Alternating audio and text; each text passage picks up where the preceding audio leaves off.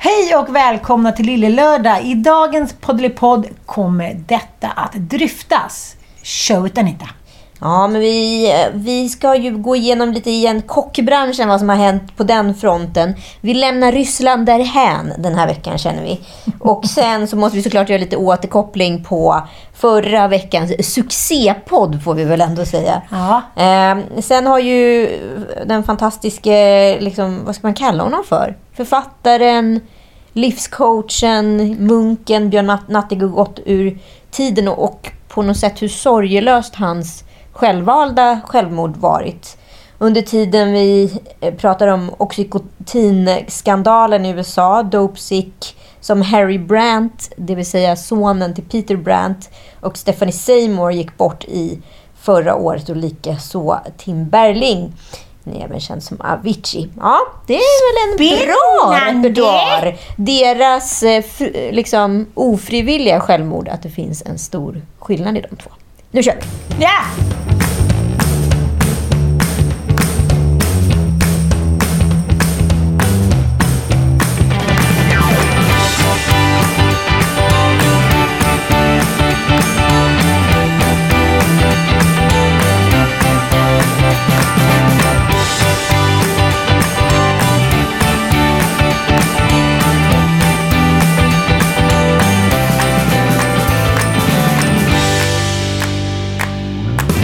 Ja, men vi måste väl ändå liksom bara adressera förra veckans podd lite granna.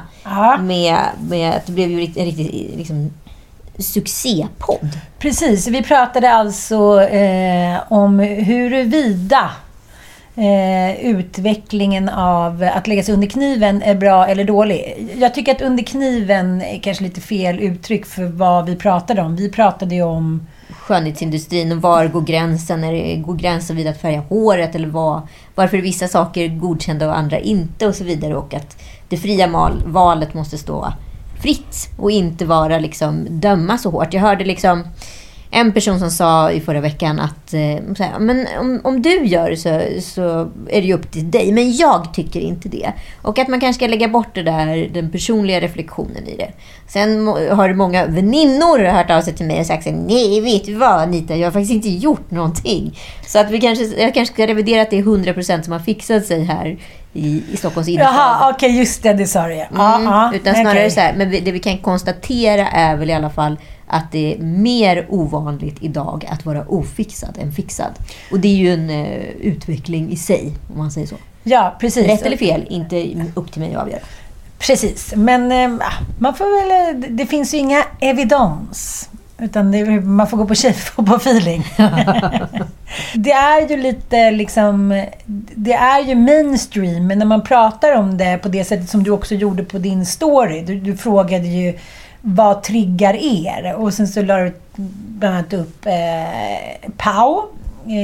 Paus kropp då och fixade utseende, och sen Carolina Gynnings. Och här pratade vi om någonting som jag tycker är intressant, att skönhet och klass alltid man har alltid liksom tittat med ett mer skonsamt öga på skönhet liksom i överklassen, att så här, nej men de är inte fixade, och så här, hon ser ut så, hon har bra gener. Alltså. Ja, men att det är liksom att det finns två typer av olika utseenden, och idealen ser väl olika ut. Precis. Men jag tror ändå så här att det här, att jag tyckte det var så jäkla kul det där, att män tror att så här, hur vi än ser ut så är det så vi ser ut. Är det tutta eller rumpa eller liksom rynkfria vid 63? Nej, då är det som man ser ut. Och det är ju ändå, alltså det är samma som så här, handväskor. Det är väl inga män som vet vad en handväska kostar, men alla kvinnor vet vad de kostar. Ja. Alltså man gör det egentligen bara för andra kvinnor, inte för män. Precis. För männen har redan borträknade. Ja. De är för korkade i sammanhanget. Precis, den största scammen i svensk historia. Ja, men det var spännande att vi kunde uppreta lite. Ja, men precis. Wow. Nice. Yeah. What you're hearing are the sounds of people everywhere putting on Bombas socks, underwear, and T-shirts made from absurdly soft materials that feel like plush clouds. Yeah, that plush. And the best part? For every item you purchase, Bombas donates another to someone facing homelessness. Bombas. Big comfort for everyone. Go to bombas.com/ACAST and use code ACAST for 20% off your first purchase. That's bombas.com/ACAST, code ACAST. Life is full of what-ifs. Some awesome, like what if AI could fold your laundry? And some, well, less awesome, like what if you have unexpected medical costs? United Healthcare can help get you covered with Health Protector Guard fixed indemnity insurance plans. They supplement your primary plan to help you manage out-of-pocket costs. No deductibles, no enrollment periods, and especially no more what-ifs. Visit uh1.com to find the Health Protector Guard plan for you. Annars då? Jo, men annars bra. Hur hade du gick natt på selfiehotellet? Själv? Selfie i dubbelbemärkelse. Nej, men jag försökte tvinga dit dig. Men det här är det sjukaste med dig. Att du så här börjar liksom alltid fel ände. Mm. Du börjar alltid fel ände. Du börjar med att så här, prata med ett hotell, hitta på en historia om att du och jag eventuellt ska samma där, eller Sanna Rundell och du. Och sen ställer du frågan och så blir du skitirriterad på mig för att jag inte kan. Hade det varit bättre? Villtro jag med, vi kan säga. Villtro jag. Nej, men vi kan väl bara berätta om det. Det är ju alltså det ABBA-hotellet. Ja, det är det är. Ja. Okej, jag misstänkte att det var någonstans. Och där då är det ett rum där då. Som det här Miyazaki. Som är ett selfie-museum. Ja. Dit man kan gå. Bland annat Sofia Wistam har varit där. Och så kan man ta en massa bilder på sig själv. När man klär ut sig i olika selfie-utstyrslar. Och det gjorde du glatt. Otroligt glatt. Och själv. Det stod en flaska bubbel och... Du borde hitta selfish-hotellet snarare. Det är ju lite roligt så här. Det är lite roligt när man helt plötsligt kommer direkt från fläsk och rotmos hemma och lite engelska språk. Oj. Och äntligen får komma ut på stan igen med Krösemaje. Vänta, jag ska bara läsa upp några DMs här från Ann igår kväll. Det hände lite grejer under kvällen här. Så vi ser. Först kommer då. Kom. Nej. Haha. Då får jag väl plugga då. Ja, tar det. Straffet mot dig där. Och bli sidotryck av lamporna. Du har väl lite starka lamporna. Ja. Hur kan det här bli mitt problem? Ensam på hotell. En ny roman. Och sen så hör jag ingenting på typ 2 timmar. Och sen har du då skannat Instagram och skickat lite bilder på olika personer som du då tycker att jag ska reflektera över. Och då svarar jag lite trött, haha. Sen börjar outfitsen dyka upp. Det är olika outfits. Det var länge sedan. Ja. Det är intressant. Och det bara rasslar på tangenterna. Hörde hela vägen hit, hånade jag lite för. Och så här, du känner mig, haha, du känner mig väl. Det finns inga ursäkter som är dåliga nog. Det är sen gammalt. Om du skriver lite hårdare så kommer nog orsaka norrsken. Och så säger du att Nissa Hallberg också har tröttnat på dig vid det här laget. Och Ossian. Bjud mig på fest. Sen kommer klänningar igen. Ja, kommer klänningar. Jag vill på klänningar. Och så skriver jag, Sveriges jobbigaste kvinna borde delas ut pris på veckobasis. Är det ett stort årligt pris? Men du har skickat 3 outfit-bilder redan. Kommer det bli tight? Och en sengång här. Och sen håller du på och smattrar på här fram till liksom 1 på natten. Nej, hur var det egentligen?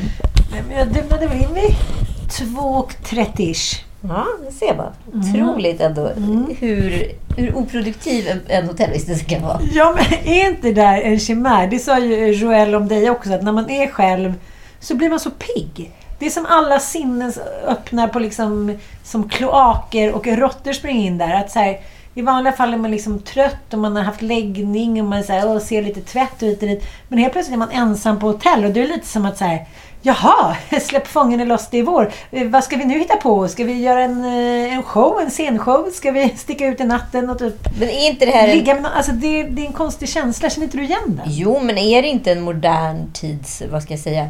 Jag kan säga sjukdom, alltså kval. För att så här, innan telefonen där vi kunde dokumentera vår omvärld kom in i vårt liv så var ju alltid tvåsamheten våran spegling. Och var vi utan tvåsamheten då var vi tvungna att utsättas för oss själva. Idag är vi så rädda att utsätta oss för oss själva så att vi då måste då spegla vår omvärld och få bekräftelse utav andra genom att leka reporter i vårt eget liv och hela tiden rapportera så här, nu gör jag det här, nu gör jag det här, nu gör jag det här. Alltså, du ska tycka till och vara med mig. Ja, du ska vara med mig, du ska vara med mig. Och det är ju liksom en selfie-sjuka på ett sätt. Men jag tänker att så här, selfien har ju på ett sätt blivit politisk, och jag blev otroligt irriterad förra veckan. Jag läste ett inlägg av författarinnan Maria Svelan, som jag för övrigt högaktar, just för att hon skrev om selfien. Bakgrunden är att hon hade sett då under kniven om skönhetsingrepp, eller som de benämnde skönhetsövergrepp. Och hon skriver så här: och inte minst detta om sociala medier påverkar våra skönhetsideal.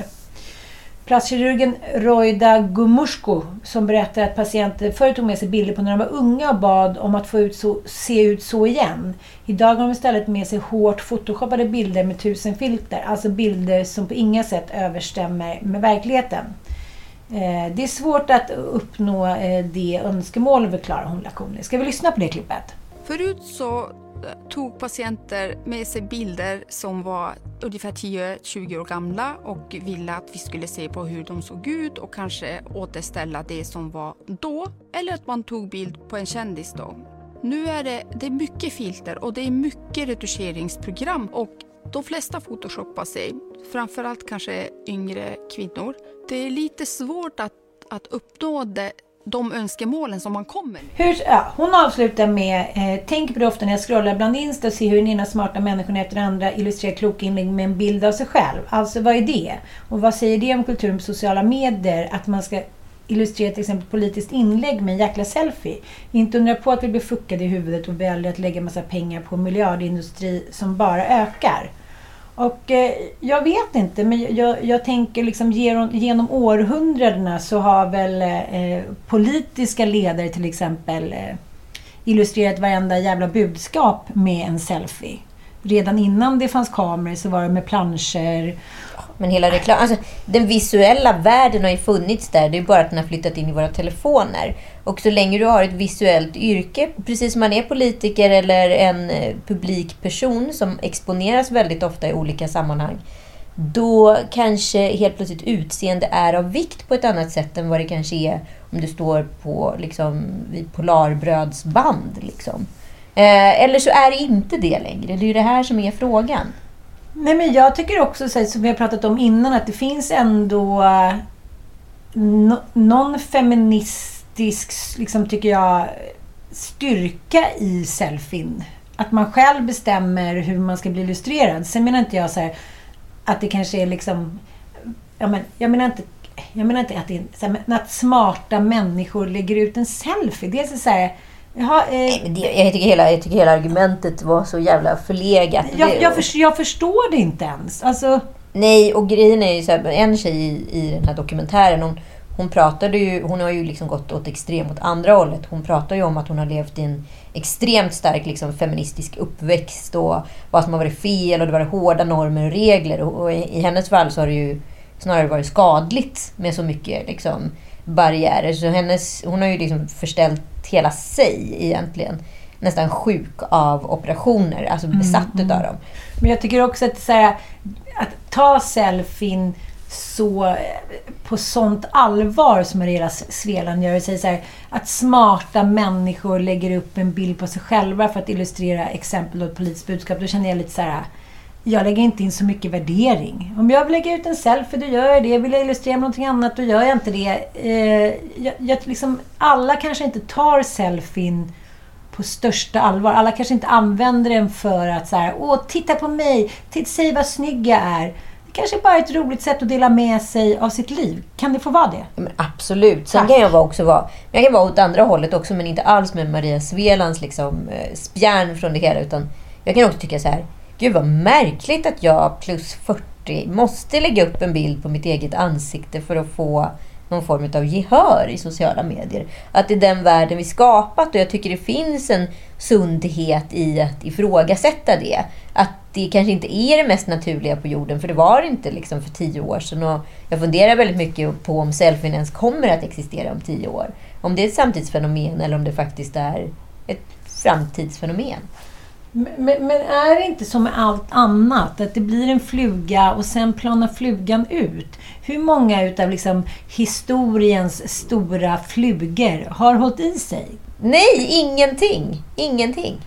Alltså det var ju tunna ögonbryn när vi växte upp nu. Buffalo... Och tunna... Ja. Nej, men, Nej, men jag tänker så här, det finns ju ett ursprungsideal liksom, som man tänker så här, det skulle vara fylliga läppar hit och dit, men kolla fucking Mona Lisa, hon har ju liksom värre sträckläppar än jag. Alltså det finns ingenting inom skönheten som är beständigt. Det är inte så. Och inte en selfie. Och jag kommer ihåg när jag var med i Under kniven, för det var en massa frågor som inte kom med såklart, så gjorde jag rätt mycket research, och då kom man också fram till att under långväga här 300 år före Kristus i det forna Egypten, när alla hade råhård makeup, även män som kvinnor. Det var ju ett ideal som det såg ut på den tiden. Alltså, kol och lusläppstift. Ja, men hur... Varje tidsepok har sina ideal, och det har ingenting med selfie-landskapet att göra. Det är så människan är funtad. De har ju insett att det var en flod i Kongo. Floden är väldigt specifik, jag kommer inte ihåg vad den heter bara för det, men för den har delat apstammen i två delar. De har gjort goda schimpanser på ena sidan och jättekrigshärjade schimpanser på andra sidan, som är väldigt råa, brutala. Och det påstås att mänskligheten är sprungna från den sidan, flodens schimpanser.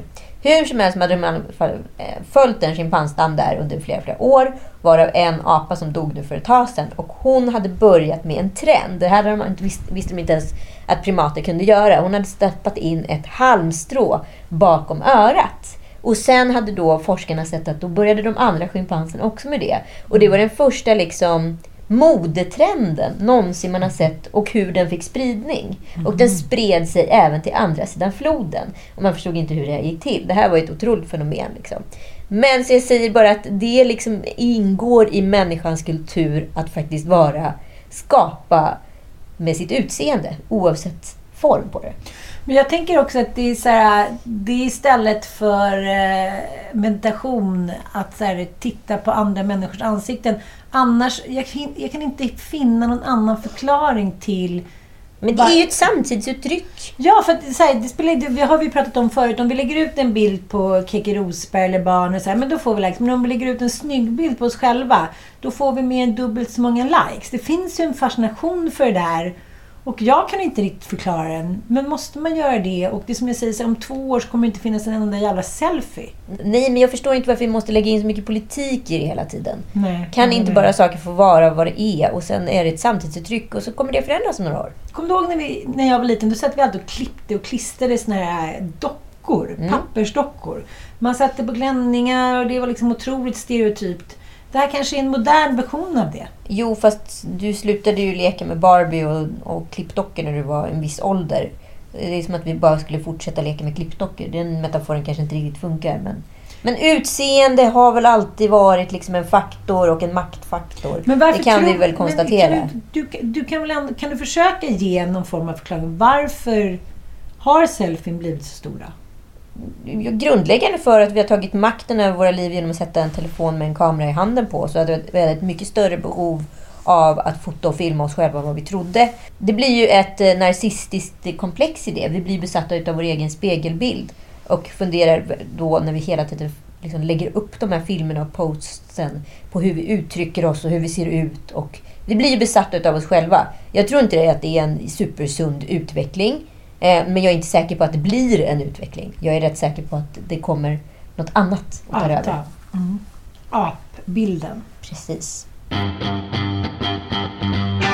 Apropå Instagram, så svepte det förbi då för någon vecka sedan, ett par veckor sedan, att några kända människor från Svedala hade varit och ätit på Catinaccis krog. I Marbella, eller? Precis. Mm.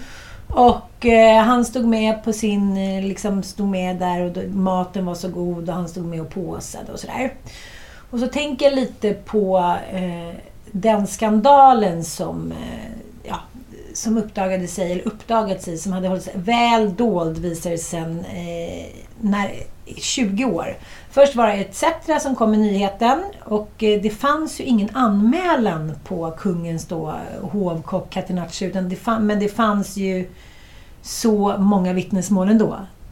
Ja, absolut. Alltså det är ju tillbaka till ni som inte har lyssnat på Motivepodden än, utan Nils Bergman kanske ska göra det, som omhuldar den här kungaskandalen som uppdagades för ungefär vad är det, 15 år sedan. Men om den hade kommit efter MeToo så hade den kanske störtat hela monarkin, more or less. Eller åtminstone kungen får abdikera. Och den här, liksom, vad ska jag säga, den här tysta överenskommelsen, den går ju ut i alla förgreningar som har med hovet att göra på något sätt. Precis. Så dels var han ju skyddad där, och dels så var han ju skyddad av den helt fanatiskt grabbiga jargongen som ändå finns i krogbranschen. Jag tror att det är den allra tuffaste branschen för en kvinna att jobba i. Mm. Eller det framstår väl som helt säkert. Min kompis Anna Nordström skrev ju en lång artikel om det här efter att etc. hade kommit ut. Och hon rör sig ju i den här branschen dagligdags och skrev att så här, nu får vi väl för fan rensa ut de här rötäggen. Men vad hände då? Ja, det verkar ju inte ha hänt så jävla mycket. Han åker till nästa land precis som Emilie Ingrosso gjorde. Flyttade till Mali så öppnade en krog och där satt glada svenskar. Så att det är lite så här, med skydd av ett annat lands gränsdragning så är man helt plötsligt fri från synd på något sätt. Men så tänker jag med det här med att de ska då städa ur den grabbiga branschen. För det som hade hänt var ju att Catinaccis försvar var ju också, men jag hade inte fått ligga på länge och så här funkade hans system. Om man låg med honom så flyttades man upp ett snäpp i hierarkin. Och det var ju också jättemånga som sa nej till hans inviter. Då åkte man ju ut eller blev utskälld eller degraderades då till någon form av skitgöra . Men sen när man kollar i den här branschen då och till exempel den senaste omröstningen då om årets kock i branschen då, när branschkollegorna får rösta fram då sina killar. Och då finns det inte en tjej bland de 25 första. Mattias Dagen är på nummer 1. Då kände jag så här, nej men alltså herregud, man säger någonting men man gör det inte i praktiken. Och jag tycker det är jävligt intressant. Frisöryrket till exempel, helt tyst. Modellyrket, helt tyst. De har inte ens pratat om MeToo. Nej, och frisörbranschen kanske just nu blir det lite stereotypt här. Dominerad av kvinnor och homosexuella män. Det finns absolut straighta killar i den här arbetskategorin. Men likadant hantisar etc. Man har inte pratat, det var väldigt, väldigt tyst under MeToo. Och det känns väl som de sista bastionen att lyfta på locket i. För det är ändå en väldigt stor arbetsgrupp i vårt samhälle . Ja, men modellbranschen då? Ja. Där tänker man att det vore... den har ju varit under lupp så länge, tänker jag. Ja, de bara säger vadå, det spelar ingen roll, vi kommer aldrig kunna rena oss. Nej, men exakt, det är så här, it's over, man. Jo, man tänker att någon som så här, som Emma, till exempel, Emma Wiklund, att någon talesperson med lite pondus i alla fall hade uttalat sig. Det är ju så att alla i branschen har råkat ut för rötägg, så det finns det skulle vara som att öppna en tsunami. Det går inte ens att vidröra. Nej, men så har det väl varit. Det var väl så att det var både fotografer och olika designers och olika modellmammor och pappor som åkte dit under det glada 10-talet. Men det fick ju inte så mycket gehör för att MeToo hade inte kommit. Vi var ju inte där i tankesättet, utan på den tiden tänkte man mer så här: dumma kvinnor, de får skylla sig själva om de ger sig in på det där. Dumma kvinnor, du skulle inte burit en sån kort kjol. Det var alltid kvinnan som var i skottlinjen på något sätt, oavsett om mannen var en glad tafsare eller inte Den glade tafsaren, det också framställdes ju som att så här, ja, men män över 40 behövde det här. Med de där sura kärringen där hemma. Låt dem få ratta in lite. Nej, men den första stora skandalen inom det här var ju när Kerstin Sandels, alltså ni vet Henning Sjöströms fru till lika försvarsadvokat, försvarade då ärkevåldtäktsmannen Billy Butt med de... Det är en Butt eller Butt? Butt, Billy Butt, Billy Butt. Indien. Det har varit många försvarsmål. Han håller ju fortfarande på. Ja. Ja. Nej, men hon resning försvarade ju honom, vilket i sig var liksom uppseendeväckande på 80-talet. Men hon försvarade, hennes liksom mest kända quoting var när några av de här kvinnorna vittnade var att en kvinnas nej är inte alltid ett nej. Mm. Och det här blev ju liksom en legendarisk sägning som blev väldigt omdebatterad. Och den fick liksom fäste på något sätt. Alltså även om kvinnor då blev helt vansinniga på den och tyckte att den var sjuk, så var det ju ändå liksom bakom ryggen så var det så här, men hon har ju rätt. Mm. Ja, så det hände ju liksom inte så mycket postum det där, utan så var ju idén om kvinnor, och så såg man ju på kvinnor att så här, hon ville nog egentligen innerst inne. Mm. Det var liksom själva grundidén. Hon ville bara att det skulle tjatas lite på henne. Exakt. Men om jag frågar dig som kvinna, så känner jag att de få gånger jag har sagt nej så har det verkligen varit ett rungande nej. Men det har varit mycket tjat genom åren. Alltså. Men herregud vad man har blivit nedtjatad. Ja, och bara så här, särskilt i de där liksom tidiga 20-årsåren när man bara säger nej, men hur länge kan en människa tjata i 5 dygn? Och jag har alltid ställt mig den frågan, hur roligt är det efter de där timmarnas tjatande att få stoppa in den där fjuttedutten och ligga? Jag förstår inte. Att tjata till sig sex, jag kan inte tänka mig något hemskare. Eller, har du gjort det nu? Har du tjatat till sig? För till att börja med ska vi bara liksom, så här, det finns ju ingen människa på jorden som är så dålig dejtare som mig på alla sätt och vis. Jag kanske är på andra plats då. så här, tjata finns ju inte i min så här, det finns liksom inte i min zon. Nej. Ingen får tjata på mig, och jag kommer absolut inte tjata på någon. Sen kan man ju känna sig negligerad eller känna sig ligga där och vara lite kåt och den andra inte vill. Det kan vi väl alla skriva under på, att man har känt sig bortvald eller ratad. Och... Det är en helt annan sak, men då skulle ju alltså, min döda kropp, att jag som bortvald skulle då tjata mig till ett samlag. Det är det för mig, det står över min döda kropp. Snälla Joel. Okej då.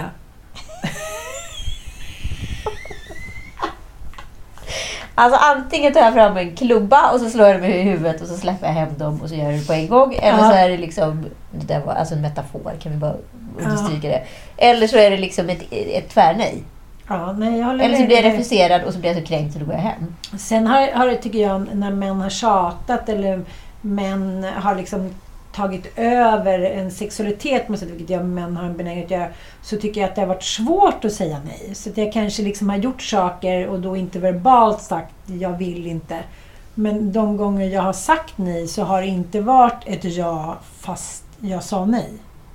Det är liksom en sån jävla omskrivning av den kvinnliga sexualiteten, att säga nej, du behöver inte tjata på mig, jag är sugen så knullar vi, jag är inte sugen så knullar vi inte. Det är inte jättesvårt. Nej, men sen förstår jag i vissa fall, nu har ju inte vi varit med liksom, tidsepoken har ju förändrats, så jag skulle säga att det fanns ju en tid då gentlemannaskap var att man högaktade kvinnan och kvinnan hade liksom hög respekt hos mannen. Sen kom 70-talet och tagade bort det där och sen omdefinierades det och blev liksom någon form av så här Bert Karlsson gentlemannaskap på 80-talet liksom. Med fisar och flås. Ja, och liksom kvinnan då som blev mer som någon form av hembiträde och liksom tog hand om mannen och ja, men jag vet inte, det bara liksom avdemokratiserades hela det där som var det nobla tidigare. Och under den perioden så kanske man säger så här att då fanns det någonting som hette tjat. För det var det som tidigare var så kallad uppvaktning. Att man under lång och liksom kämpig tid, allt från liksom 10 dejter till 2 år, gjorde allting i sin makt för att få den här kvinnan i säng, eller som skulle då eventuellt uppstå någon förälskelse utav det liksom.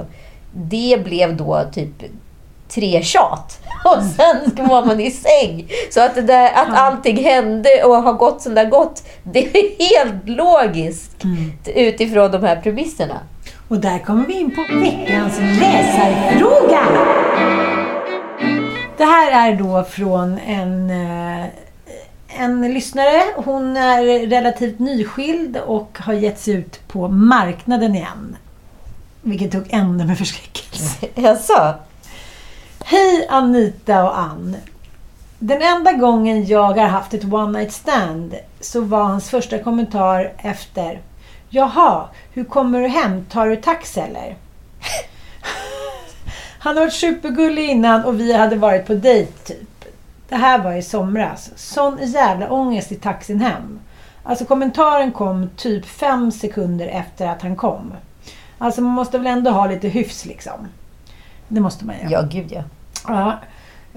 Dagen efter så skrev han: hej, vad mysigt det går. Ska vi ses igen? Med små stationstecken då. Ja.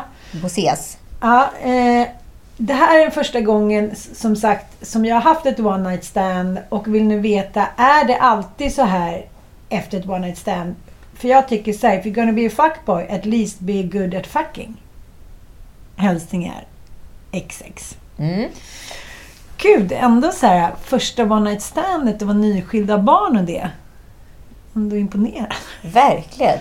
Och gud, jag kan aldrig glömma min tjejkompis i Strömstad som drog hem ett one night stand och hon var ju liksom superlantisbrud från Strömstad, born and raised, så otroligt bra ut, men liksom släppa hem någon rätt snygg Stockholmskille som verkligen var så här seglat västkusten. Ja, men du fattar. Det var verkligen äpplen och päron och de går hem och han då ställer den traditionella porrfilmsfrågan: var ska jag lägga den? Och hon har aldrig fått den frågan och förstår inte riktigt vad hon menar, som bara: ja, men du kan lägga den på golvet. Och det fick inte sånt gehör. Det fick inte sånt gehör. Hon var ju liksom den kvinnliga motsvarigheten med han som frågade om hon ska åka hem i taxi för ja. Senare. Jag kan lägga den på golvet.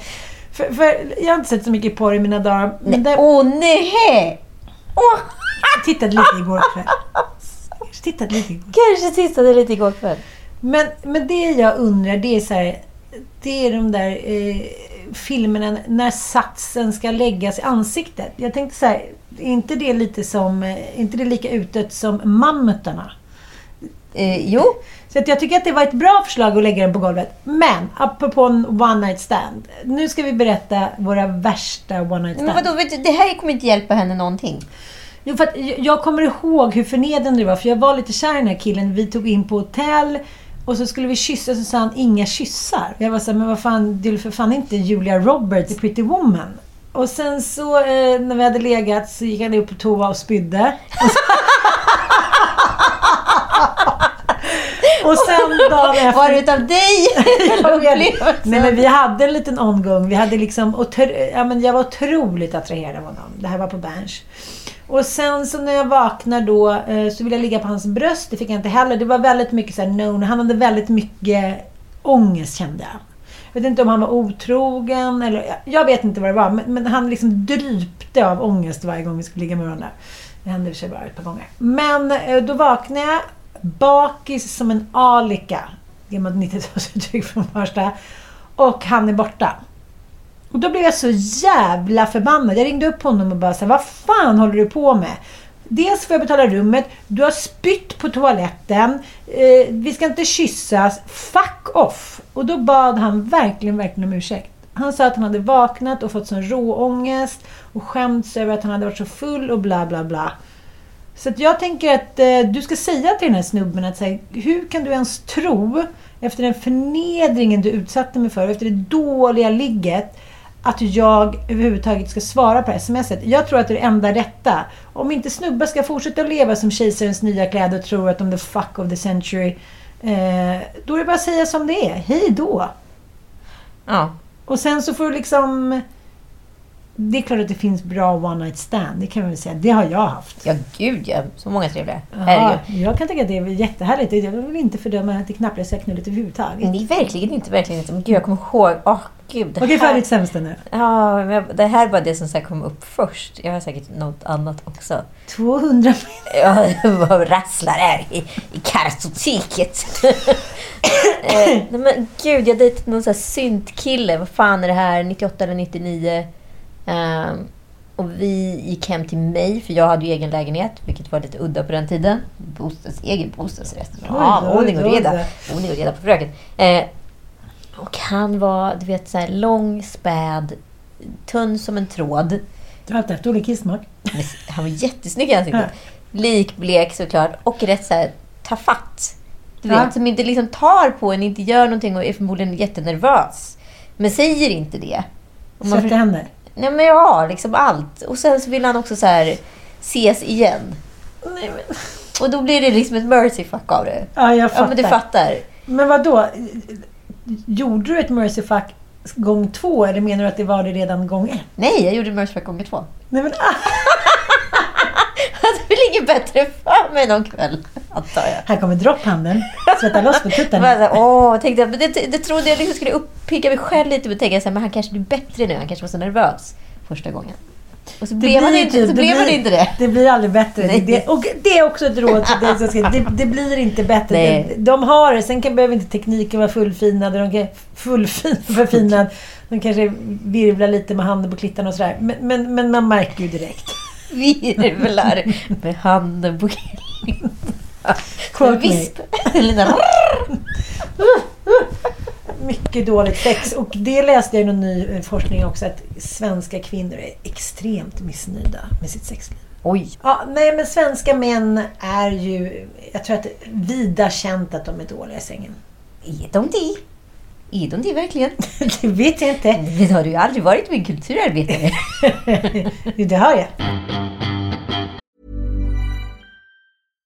Life is full of awesome what ifs and some not so much, like unexpected medical costs. That's why United Healthcare provides Health Protector Guard fixed indemnity insurance plans to supplement your primary plan and help manage out-of-pocket costs. Learn more at uh1.com. Quality sleep is essential. That's why the Sleep Number Smart Bed is designed for your ever-evolving sleep needs. Need a bed that's firmer or softer on either side? Helps you sleep at a comfortable temperature? Sleep Number Smart Beds let you individualize your comfort, so you sleep better together. JD Power ranks Sleep Number number 1 in customer satisfaction with mattresses purchased in-store. And now, save 50% on the Sleep Number Limited Edition Smart Bed for a limited time. For JD Power 2023 award information, visit jdpower.com/awards. Only at a Sleep Number store or sleepnumber.com.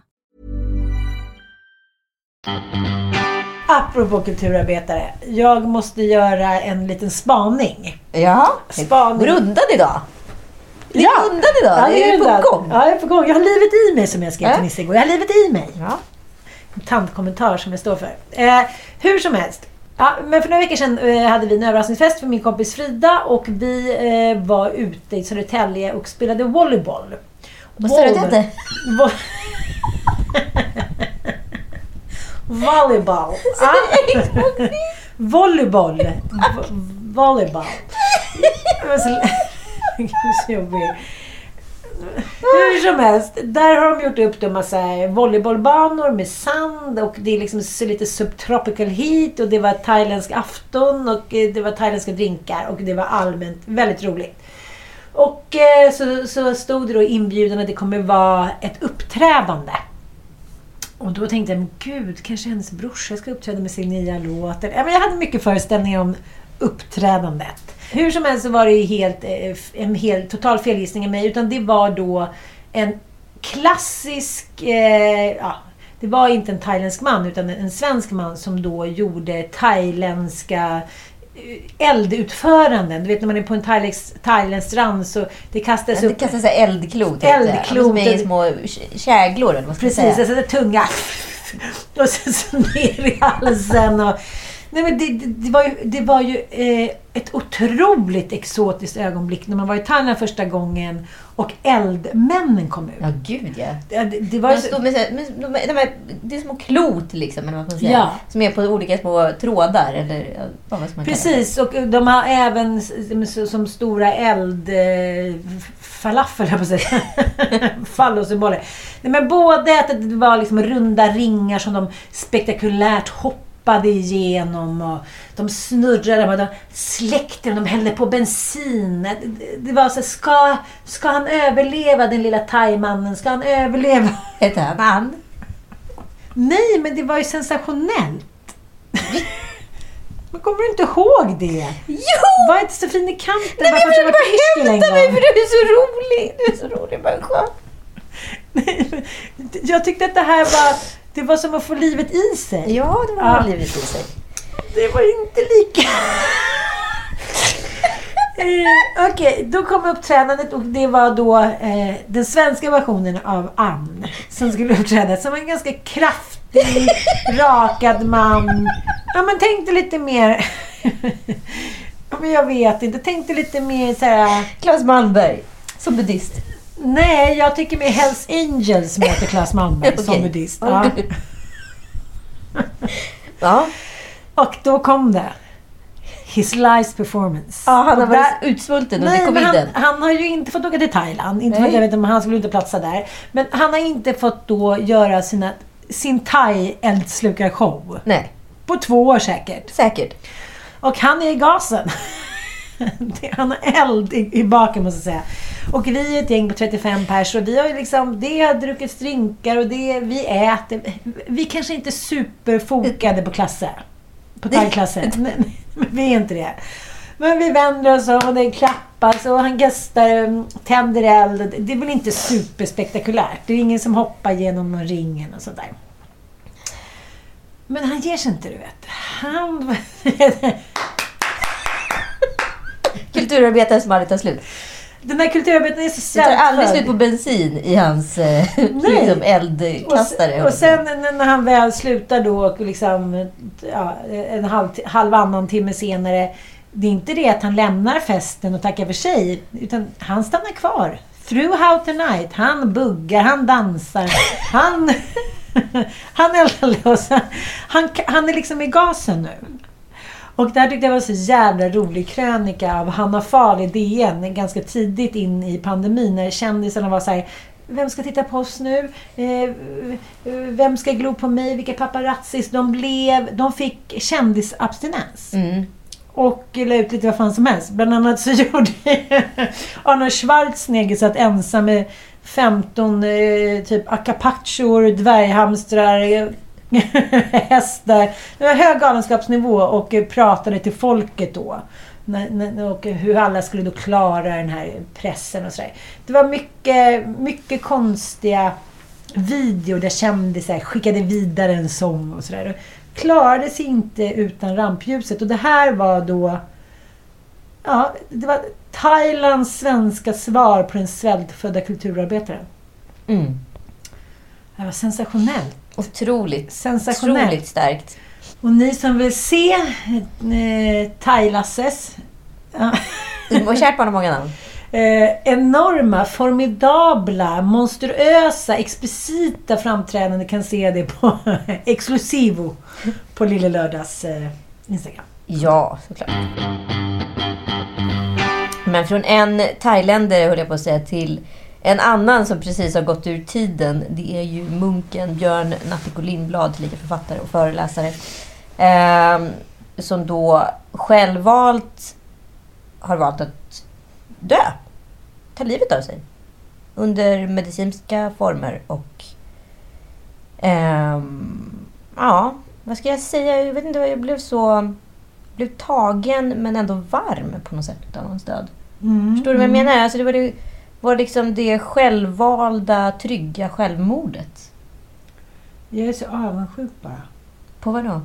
Ja, men det händer ju ibland att både unga människor och äldre människor har en avskedsfest som de lägger ut då på Instagram eller YouTube. Där de då istället för att liksom deras nära och kära ska ta farväl av dem när de ligger i kista så vill de göra det medan de lever. Mm. De har sån sinnesnärvaro att de har liksom accepterat döden. Såklart är de rädda för döden som alla andra, men för mig är det en sån styrkeinsats att jag kan inte ens närma mig den. Det känner jag med Björn. Vi har ju träffats någon gång. Han var med i en tv-serie som jag intervjuade honom. Och hans extrema värme och liksom extrema intelligens är ju väldigt påtaglig. Därför har han blivit älskad av så många människor. Men han hade ju en avskedsfest här för några veckor sedan. Ja, det var i november i Göteborg. Precis. Och nu så la han ut då så här, om ni läser det här så har jag redan försvunnit. Det är ju någonting, tycker jag, sagoaktigt. Det är så här, sagan om ringen, konungens folk. Det är liksom en stor mans sista avsked. Och jag tycker att det, som du säger, det finns något varmt och fantastiskt och enkelt i det här. Liksom, att man... Det frivilliga självmordet. Liksom. Precis. Nej, men jag kan inte ens relatera en millimeter. Nej, jag kan inte heller relatera, men det fanns någonting i det här som liksom öppnade upp någonting hos mig i den här otroligt sekulariserade världen vi tror, och vi går fortfarande omkring och tror på någon form av gud som är en arketyp för något som vi för länge sedan lämnat. Och med den döden så är ju döden något svart och tragiskt och mörkt och livet som slutar. Och här blev det på något sätt en Nangiala. Mm. Förstår du vad jag menar? Döden blev någonting varmt och omhuldande, var min upplevelse. För någon som har varit sargad och lidit. Alltså, det blev någonting fint att få välja sin egen sorti. Mm. Istället för att ofrivilligt tvingas ligga och tyna bort.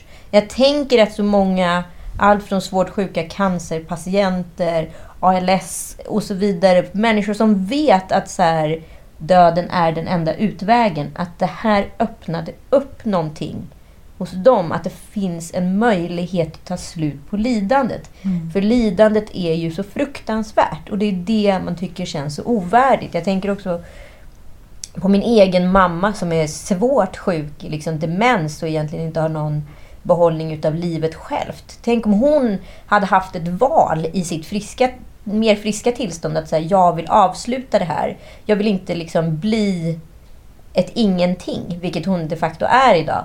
Utan jag vill liksom säga hej då till mina vänner och de som älskat mig och göra det fint. Alltså jag blev så här tagen fast med sån värme och lycka utav hans död. Så jag kände att så här, det är någonting i det här som är så värdigt. Mm, jag är med dig. Och jag tänker att döden har ju alltid varit ovärdig rent historiskt. Alltså på många, många sätt. Men fram till liksom Gud försvann från sekulariserade världen så hade ju väldigt många människor en tro att de skulle vidare till ett sagohimmelrike. Man stod vid pärleporten och så stod djävulen på ena sidan och Gud på andra och var liksom du har gjort bra ifrån det lilla mätta. Du får komma in om pärleporten. Du sätter på det vita säken och slutar du jobba. Alltså, precis. Den är ju så liksom konstruerad efter våra förhållanden till världen. Hur den var då ur kanske det svenska bondesamhället. Eller hur svår, nu ska man äntligen få vila.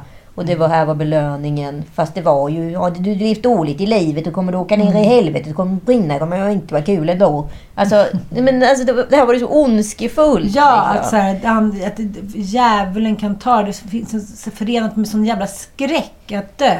Han har ju, tror jag, gjort liksom, mer än vad någon annan svensk har gjort för... Han är ju en konung.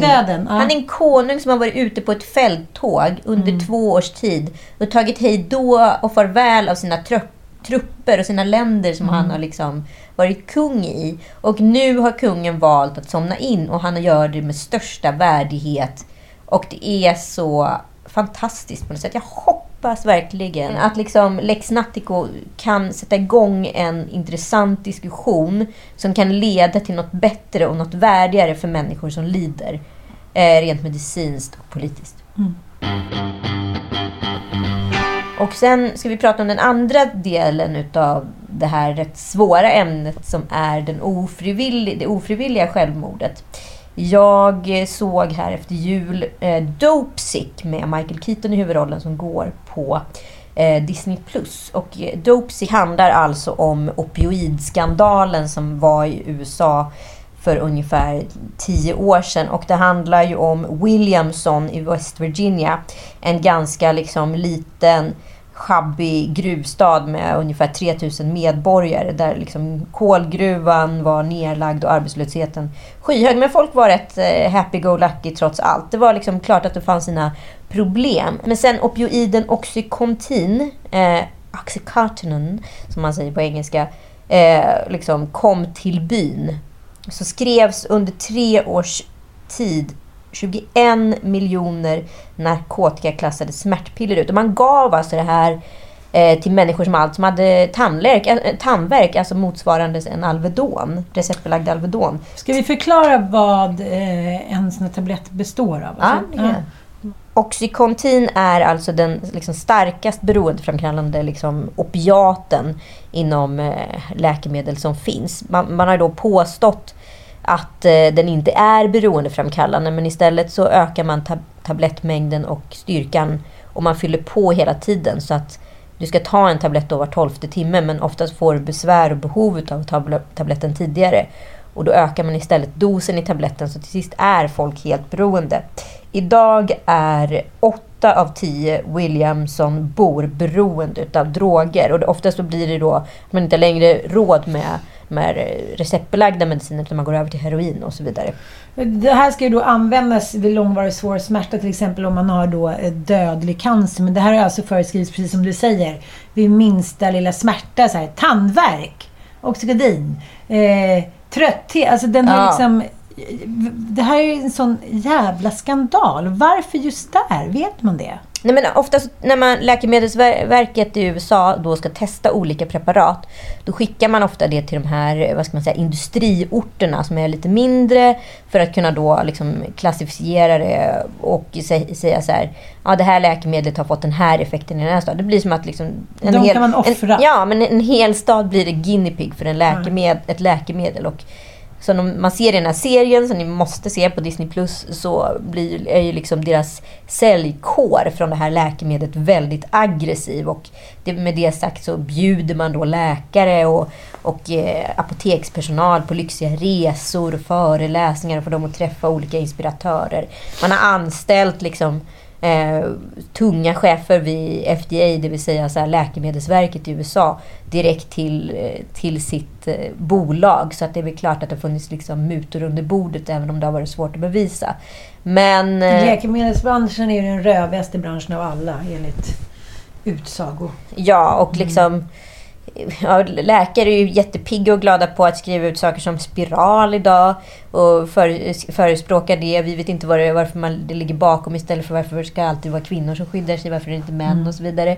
Det har vi inte heller någon förklaring på, men vi vet vilka som sitter och bestämmer inom läkemedelsbranschen, i alla fall vilket kön de har och så vidare. Så det här är liksom en riktigt, riktigt bra spelad dokumentär, skulle man väl kunna säga. Nej, men hur som helst, den här serien har ju fått jättemycket uppmärksamhet i USA, och 450 000 amerikaner har ju alltså dött till följd utav Oxycontin, och det är ju allt från liksom högt uppsatta personer till liksom svårarbetarklass som alla blivit beroende och dött. Och vi har ju själva ett jättekänt fall i Sverige utav en oxycotinberoende. Tim Berling heter han, även känd som Avicii. Det var den medicinen han fick utskriven efter sin mjältoperation, och han blev starkt beroende utav den här. Och det pratas väldigt mycket om den i Tim-boken som just nu är aktuell. För 1 år sedan dog även Harry Brandt, 24 år gammal. Modell, också tillika son till supermodellen Stephanie Seymour och hennes miljardär Peter Brandt, konsthandlare. Han dog på strax efter sin 24-årsdag, 2 dagar innan rehab, och orsaken gick de ut med direkt efter dödsfallet. Det var ett beroende utav receptbelagd medicin. Det här, så att om vi nu pratar om självmord, så är ju det ofrivilliga och frivilliga självmordet 2 olika saker. Att dö av en överdos, eller i Tims fall ta livet av sig på grund av ett beroende och en smärta. Det är så svårt att orientera sig här. Man vill ju inte att unga människor ska dö av ett beroende överhuvudtaget. Jag kan inte ens föreställa mig den smärtan att behöva begrava sitt barn som förälder. Nej, men jag tycker att det finns också så jävla lite kunskap. Opiater har ju ställt till det för liksom vår värld sedan 60-talet, och det, när det liksom dök upp på marknaden, och det liksom det omprogrammerar ju synapserna i hjärnan, så synapserna slutar, de tvättar ju bort din egen personlighet och skapar liksom en fiktiv personlighet som blir en beroende karaktär. Det är liksom tar lång tid efter ett sånt här beroende att programmera tillbaka dig. Nu börjar man hitta liksom ett sätt man kan göra det på, med traditionell rehab, liksom med samtalsterapi och liksom sätta in antabus. Det funkar inte, utan det är en helt annan typ av behandling när det kommer till liksom receptbelagd medicin. Opiater, djävulens påfund alltså. Men liksom jag känner mig så stärkt utav liksom Björns sätt att ta avsked, Och så ledsen för så många människor som dör under liksom de ofrivilliga självmorden på något sätt, vilket man också ovärdiga former hör hela tiden. Mm. Nej, men jag vet inte vad jag ska säga med det här. Jag vill bara liksom lyfta egentligen den här otroligt viktiga serien och liksom konsekvenserna för familjer de ofrivilliga självmorden gör, och jämföra dem med sjuka personer som väljer att avsluta sina liv frivilligt. Att det är så mycket som är kopplat med olika typer av värdighet i det här. Jag undrar varför samhället är så skevt. Då får vi hoppas att din sista önskan, Björn Natthiko, kommer verkställas om inte allt för lång tid. Så att alla människor faktiskt in i döden får välja ett värdigt avslut. Precis. Och just när det kommer till opiater så tror jag att man måste också vara noga med vad man petar i för medicin, oavsett vilken läkare det är som skriver ut det. Man vet aldrig orsakerna bakom.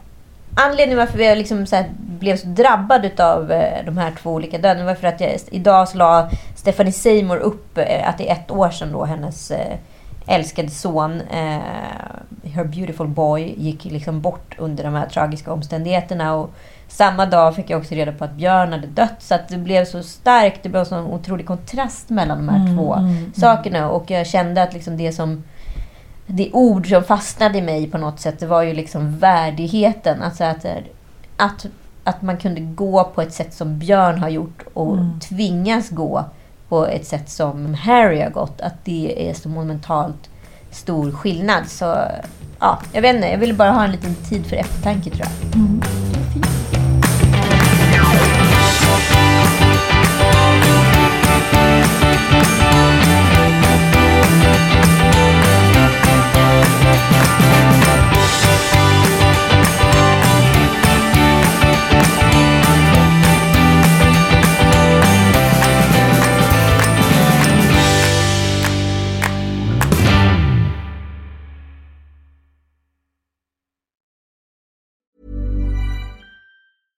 Imagine the softest sheets you've ever felt. Now imagine them getting even softer over time. That's what you'll feel with Boll & Branch's organic cotton sheets. In a recent customer survey, 96% replied that Boll & Branch sheets get softer with every wash. Start getting your best night's sleep in these sheets that get softer and softer for years to come. Try their sheets with a 30-night guarantee. Plus, get 15% off your first order at bollandbranch.com. Code BUTTERY. Exclusions apply. See site for details. Hey, it's Paige DeSorbo from Giggly Squad. High quality fashion without the price tag. Say hello to Quince.